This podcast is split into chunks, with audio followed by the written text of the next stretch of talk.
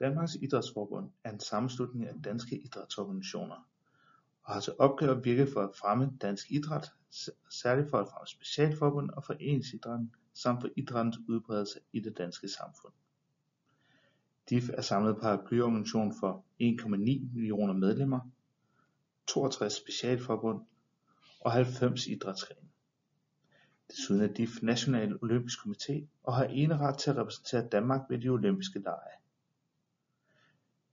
Desuden har DIF en vigtig dannende opgave i samfundet, og DIF skal blandt andet fremme og igangsætte aktiviteter, der sikrer udbredelsen af idrætten på tværs af aldersmæssige, uddannelsesmæssige, kønsmæssige og sociale forskelle i overensstemmelse med det enkelte individs behov og ønsker.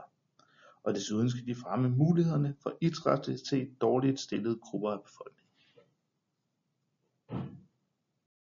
For at et specialforbund kan blive medlem af Danmarks Idrætsforbund, skal følgende betingelser være opfyldt. Specialforbundets aktivitet skal være af fysisk karakter og have til hensigt at fremme individets fysiske, psykiske og sociale udvikling, og aktiviteten skal efter almindelig opfattelse være af idrætslig karakter. Ved idrætslig karakter forstås, at den primære aktivitet, der udøves af organisationsmedlemmer, udgør fysisk aktivitet af teknisk fysisk, kraftbetonet eller konditionskrævende karakter, i det dog brug af motorkraft herved ikke nødvendigvis udelukker medlemskab. Betingelse 2.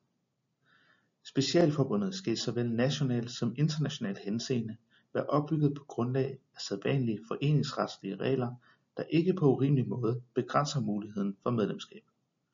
Organisationen skal desuden være optaget i et internationalt forbund. Betingelse 3. Et specialforbund, der repræsenterer en enkeltstående aktivitet, skal for at blive medlem som specialforbund have mindst 2.000 medlemmer fordelt på mindst 15 foreninger i Danmark. Betingelse nummer 4. Specialforbundenes love skal indeholde amatør- og ordensbestemmelser, der opfylder kravene i de af Danmarks Idrætsforbund udarbejdede minimumsregler herom. Lovene skal desuden godkendes af Danmarks Idrætsforbund. DIFs politiske struktur DIF er organiseret som de fleste specialforbund, hvor der både er et politisk led og et administrativt led i form af et sekretariat.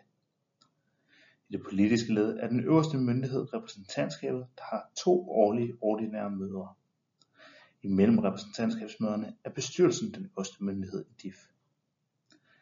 I DIF er der desuden et udviklingsudvalg, en aktiv komité, et medieudvalg og en række juridiske nævn, udvalg og appelinstanser. For mere information om de enkelte enheder og deres funktioner kan du besøge www.dif.dk